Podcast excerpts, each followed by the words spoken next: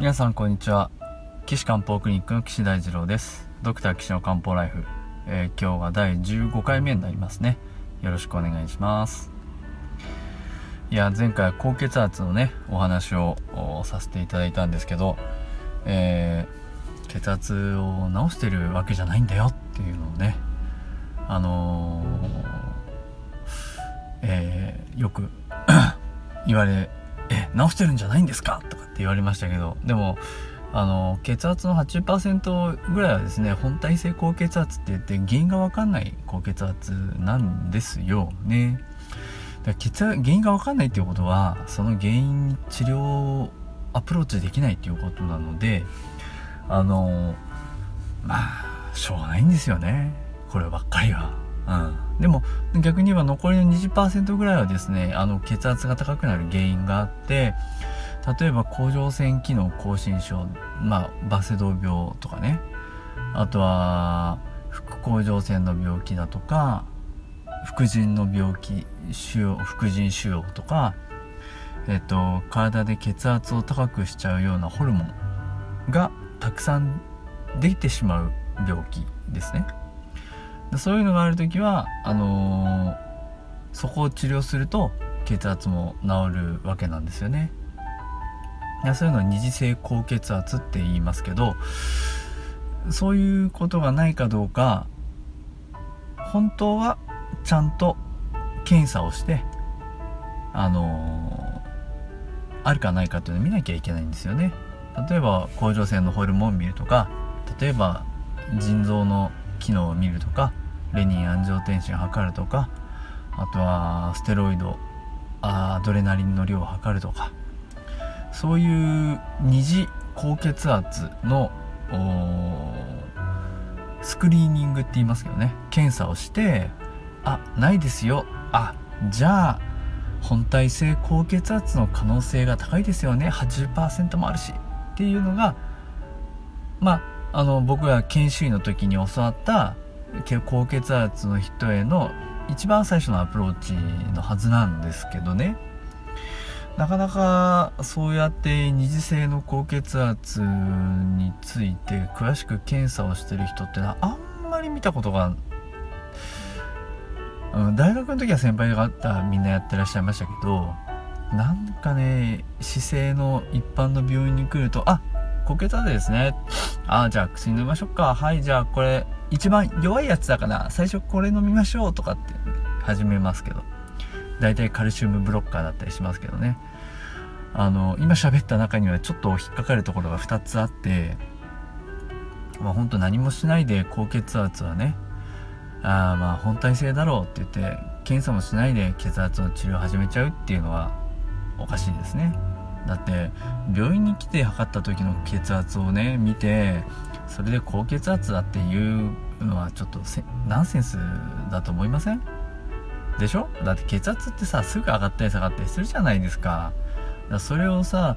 すぐ病院で1回測った血圧を見てあなた高血圧だから治療しましょうっていうのはちょっとどうかなと思ってます。でもう1個は一番弱い薬だからっていうねこの言い方が僕ちょっとおかしいなと思ってて弱いって何ですかっていうね。それってその先生のあのー、なんだ主観ですよね。強いか弱いかとかっていうのは。あくまでも薬っていうのは作用基準が違うんであってなんかねその強い薬とか弱い薬とかっていう言い方は僕は意にそぐわないと思ってるんですね。漢方薬もそうなんですよ。中あのー、薬生薬にはそれぞれの効くポイントがあるので例えばこれは熱を冷ましますとかこれは、えー、温めますとかね。これは火に入りますとか。これは肝の経絡に入りますとか。これは軽いから上に上がりますとか。重いから下に下げて水を引っ張りますよとか。これはめっちゃ温めるんであの注意して使ってくださいねとか。すごく苦くて乾燥させやすいから隠居の人には注意した方がいいですよとかっていうのはあるわけなんですよね。だからそういうのを無視してすぐ血圧の治療をする人は本当多すぎて僕は僕とは違うやり方やってるんだなって思いながらいろんな先生の治療を拝見させていただきました。という前置きはさておいてで今日は前回のですね血圧が高くなったかもしんないっていう人がまあ来たのをあの 中学的に考えるわけなんですけど、まあ、血圧がこの中ではまあ一つは鼻血もう一つはドキドキする。でもう一つは肩のこりなんていうのがあるわけなんでみんなあの首から上とかね上半身の方の症状ですよね。だから上半身の症状っていうのはやっぱり上になんかあるんだよなっていう感じですよね。でこういう方多分ドキドキしたりうんとする時ひょっとしてちょっと熱い感じがするんじゃないかな。ほてったりとかね。そういう時っていうのはやっぱり上半身熱がどっかにあってその熱が上がってきて上半身がほてるようなそういう基準は考えられますよね。そうすると例えば頭痛もあるかもしれない、まあ、この人はないみたいですけど頭痛があったりとか耳鳴りとかね。あのそういうのはあるかないかっていうのは問診で聞かないといけないポイントですよね。そんなことやっててでじゃあ熱があるっていうとどこにあるのかななんていうとこの人どこかな多分2つ考えられるんですけどドキドキするから心臓の芯に熱があるかもしれないなと思いますね。そうするとちょっと夜寝らなかったり夢見たりとかそういうのはあるかもしれないな。あとベロを見た時にベロの先っぽがね絶線って僕ら言いますけどそこはちょっと赤くなってる可能性が考えられますよね。であとはそのもう一個は肺ですよね。鼻っていうのは肺とつながってるって考えてて前の咳のところでも話したかもしれませんけどでそこから血が出るっていうのは大体は熱があることが多いですね。熱で血が漏れ出ちゃうとかそういったことになるので肺に熱があるかもしれないなっていうのがあります。肺っていうではでも熱もこもりやすいんですけどあったかいの好きなんですよね。ただ肺っていうのは乾燥が嫌いなので、えー、心臓に熱があってその熱が肺に、えー、伝わって、えー、肺が乾燥して鼻血が出ちゃう。なんていうのは考えやすいですね。あの引用語行のねあの考え方で言うと心臓の芯は火に属してて、えー、肺は金に属してますよね。でその芯金、うん、火は金を濃くするって言ってあの金が頑張りすぎないようにブレーキをかける役目を持ってます。濃くするっていうね。あの濃くうん濃く10書いて兄って書きますけど濃くでそのいうことがあるので多分芯に熱があって動悸したり肩が張ったり鼻血が出たりするでしょうからこれね芯の熱を取るような治療してあげればいいですよね。で芯の熱まあ芯の熱なんで熱になったかっていうのはまあまた考えなきゃいけないんですけどひょっとすると心腎不幸とかがあって芯を冷やせなかったりとかあとはなんだろうな辛いもん食いすぎたとかね。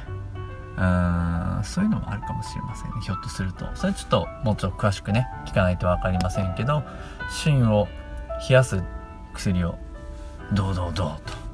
使うと良さそうな気がしますね。えー、っとあとはそうだ毛あのツボのね治療してあげてもいいかもしれないですよね。あツボのっていうか、まあ、針刺してね。芯芯の経絡を刺してあげるとかね。手首のあたり手首の内側そあ逆に尺足外側ですね。親指じゃなくて小指側に芯手小葉神経ですね。がありますからそこん？醤油じゃない。小陰ですよね。失礼捕まつりました。小陰神経があるのでそこを治療してあげるといいんじゃないかな思いますね。はい。そんなわけで、えー、血圧が高い気がするという方のですね、えー、お話を今回2回にわたってお話しさせていただきました。皆さんなんとなく漢方の先生って間違えた。中医学の先生ってこんなことを考えながらやってるんだっていうのは分かってきていただけているでしょうか。そんな感じで、えー、私のこのドクター岸の漢方ライフではえー、皆さんのお悩みを募集しております、えー、皆さんがそのお悩みを解決してハッピーになるお手伝いをさせていただいていますから、え、ご希望の方は岸漢方クリニックのホームページからのお問い合わせフォームからお申し込みください、えー、URL は高崎漢方